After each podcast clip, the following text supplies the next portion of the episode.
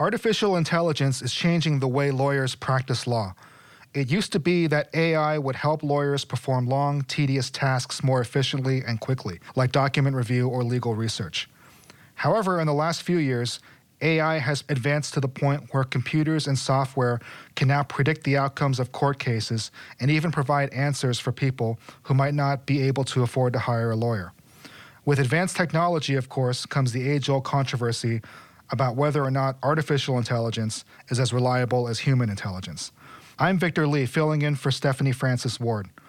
On today's episode of the ABA Journal's Asked and Answered podcast, I'll be talking to Julie Sobowale, a freelance journalist and lawyer based in Halifax, Nova Scotia. Welcome to the show, Julie. Thanks for having me. So, you've written one of the main features for the April edition of the ABA Journal entitled Robots Are Us. Could you talk a little bit about it, but especially about how you came up with the story idea? Yeah, definitely. So I've been covering legal technology for, I would say, about six years. And one of the things that really intrigued me was artificial intelligence. And my interest kind of peaked last year when I heard about Ross Intelligence, which is one of the companies talked about in the article, coming in second place for a competition with IBM Watson. And they were kind of the first company in Canada that was working with this type of technology, which was basically using robots to do the work of lawyers. And so I kind of looked into that a little bit, and then I heard about Dentons, which is now spun off a, a subsidiary that is fully independent and works on this type of legal technology, so artificial intelligence, predictive coding, all those kind of things. And so I really wanted to kind of dive into where are we going in the legal profession in terms of artificial intelligence, and really what does the future look like? I have a little bit of familiarity with Denton's uh, lab. I think it's called Nextlaw Lab because I originally featured them in my feature, which is also supposed to run in April, that deals with law firms developing their own technology. So once I found out that you were talking to them, I took them out of the piece. So you don't have to worry about uh, me stealing your uh, stealing your copy. So I wanted to ask you about Ross Intelligence because it sounded very promising to me when I was looking into it. Could you talk a little bit about what it is, what it does, and how it could potentially affect the legal industry? Yeah, definitely. So there's these two young lawyers in Toronto, and one of the co-founders really had an idea to do legal research in a more efficient and cheaper way after going through an experience in which his parents were going through a divorce and they had hefty legal fees, which is a very common story, not only in Canada but in the US. And so he, along with Andrew, who's also featured in the piece, they got together and they decided to create Ross Intelligence, which was using IBM Watson to do legal research. So, what does that mean? Right now, uh, how lawyers do their research is they use Westlaw or a similar program like that, and maybe you type in a keyword, right? So maybe I'm in personal injury law and I I want to look up case law on the maximum payouts for a certain type of head injury. Well, what Ross Intelligence would do is you don't have to put it in that kind of Boolean searches. You can use plain language, you would type it in, and it would give you all the relevant legislation, case law, in a really easy to use format. But what makes Ross Intelligence really special is not only when you do that initial search, it'll bring you all those cases and legislation about those specific personal injury cases, but it'll also update you on research as it comes available. So maybe there's a new case that comes out two weeks later. Ross Intelligence will let you know and say, hey, I found something else that will help you. Or it'll even say, hey, you know, remember that original search that you did? I actually found something better later on. Here's the research that I'd like to show you. So, in other words, it's working as a research lawyer, but a computer, and it's doing it faster and more efficiently. And this is kind of the way these two are thinking about how the legal profession needs to evolve, in this case, in legal research.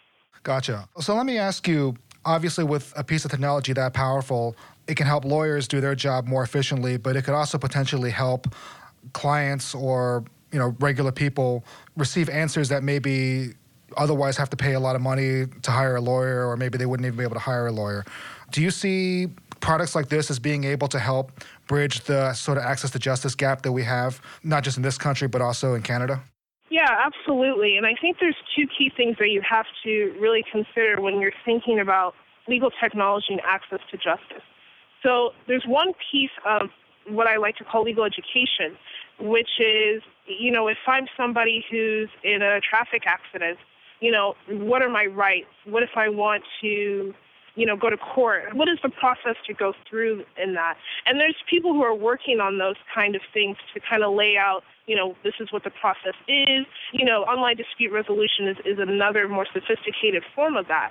With technology like Ross Intelligence, when you put that in there, if I'm somebody who is self represented, then if I have access to that technology where I can do searches in plain language, that can really change the game in terms of me representing myself in a legal system where I may not have those tools.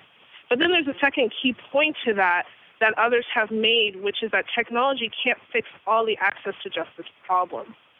So with Ross Intelligence, one of the co-founders, the reason why he created this program is because of that memory of his parents going through family law court. And this is a huge issue in access to justice right now with the number of self-represented litigants in family law.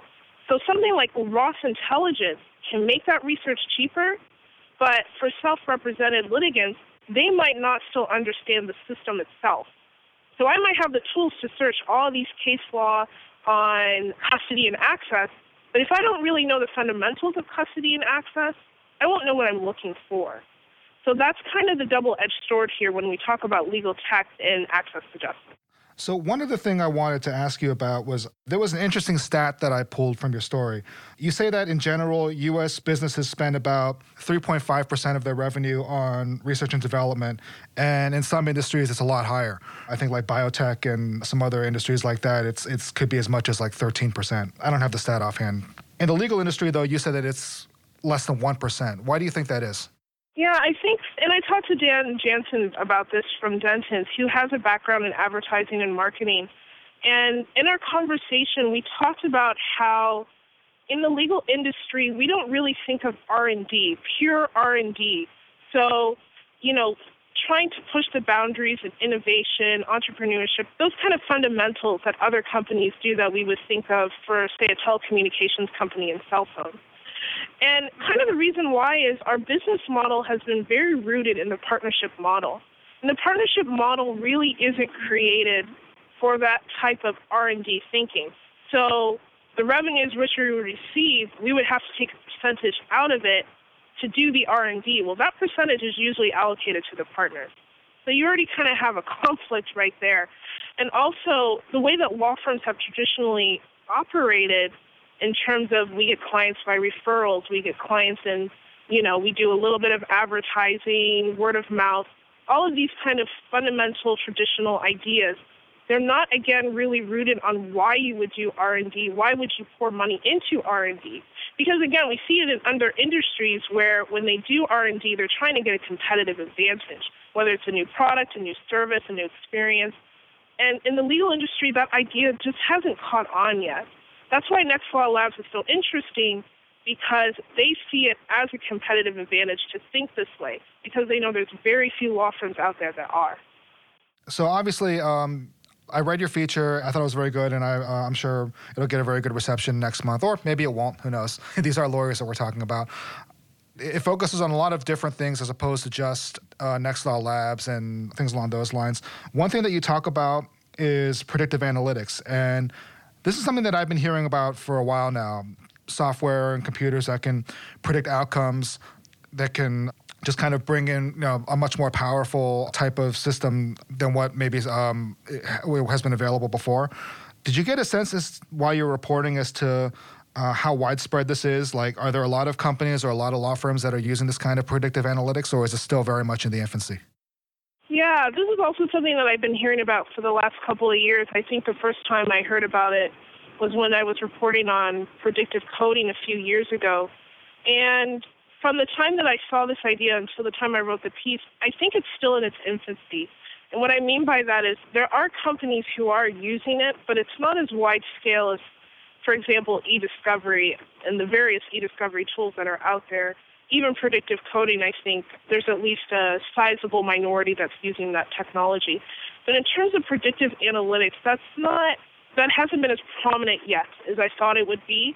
But I think, as one of the interviewees said, it's really kind of in the education phase. So people aren't really sure what is predictive analytics. You know, if I talk about traffic patterns and our GPS or various apps, you know, predicting the traffic and predicting the, the quickest route, then you, you understand what I'm talking about. And this is really the same thing with predictive analytics, but on a more sophisticated scale. So I don't think a lot of companies have caught on yet. And, and I use companies specifically because the ones that are using it are mostly uh, corporations, in-house counsel who are using it for various usages. Compliance is, is a good example. But it really hasn't caught on yet, I think, in terms of the traditional law firm or the traditional client. Fair enough. So I also want to just ask you, just in general, just based on obviously, um, you know, you've been reporting on legal tech for a while now, and uh, the constant knock on technology that I hear from lawyers is that it's not as reliable as an actual human, well trained, well regulated lawyer. Do you see merit in that view, or do you think something else is at play, like protectionism? Yeah, so I won't be politically correct about this. It's definitely just pure protectionism, and I'll and I'll explain why. So I I was talking to the CEO of Iberiva about this, and this is in the piece about you know why he decided to switch careers because he had many different avenues which he could go into but basically, he just wanted something different in his legal career. And he basically wants to help lawyers do their job by creating the tools that he has, which is basically helping to make contracts easier, that kind of thing. And I just don't really know why lawyers keep pushing back against this.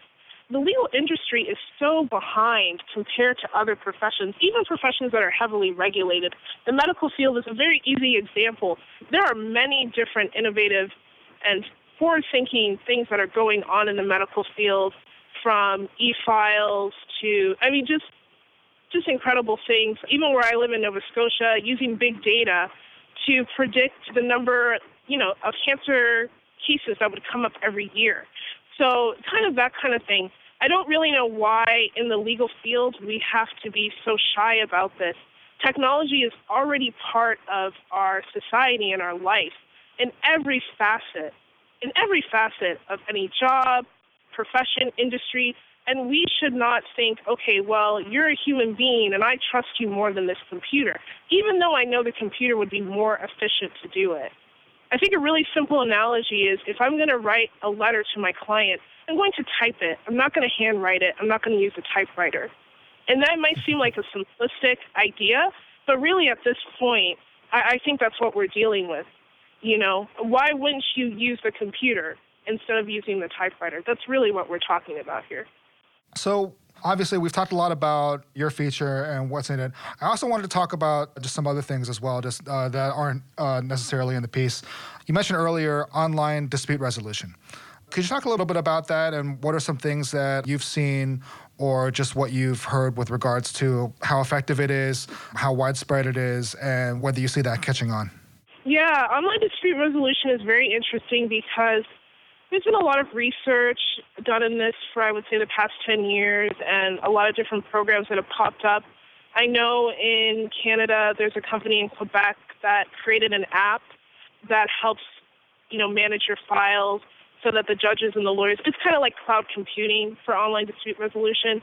In British Columbia, they've taken a step forward and they're incorporating that into their legislation so basically, a small claims court would become ODR essentially. So you would have the option to do it the online way if you want to go that route. That's a more simplistic way of saying it, but there's other parts associated with it. So those kind of things give me a little bit of hope. But with something like online dispute resolution, there really isn't a tool out there that I would say this is a game changer, especially given that the idea has been out there for so long. I mean, this has been out there since I would say at least as early as 2005, 2004, when people were talking about it via email, and, and even earlier than that in terms of research. And so, yeah, I don't see any major changes except what's happening with British Columbia in terms of actually making that available to all, and they're they're incorporating it into mobile technology. I think that's really the future of ODR at this point, particularly since most people now have a smartphone compared to a laptop, and I'm talking about a specific, you know, age gap as well. You know, if you're talking about anybody under the age of 30 and you're talking about online dispute resolution, you got to talk about a smartphone. But yeah, to me, that's kind of where we're going. Gotcha. And uh, I'm actually glad that you talked about generational issues and you know young people and whatnot. To kind of tie it back to your feature, one point that you make is how younger lawyers are more comfortable with technology and are more used to using it in their professional lives. So, do you think that resistance to, technology is really just a generational issue when it comes down to it, and that as you know the older lawyers retire or leave the profession, that you now have lawyers that are coming up that are used to using technology and that are comfortable with it and know what it can do and you know they're not worried that it's gonna you know that skynet's gonna rise up and take over and you know and you know just start war games like do you think that that's the case or do you think that there'll still be these kind of protectionist issues and obstacles to widespread acceptance of legal technology yeah, there's a lot there. We have to be careful about the robots, right? Um, yeah, of course. actually, yes, of course. They're, well, they're that, coming. Well, well, I, am not, I'm not, I'm not, I'm not, I'm not going to lie. That scares me. So.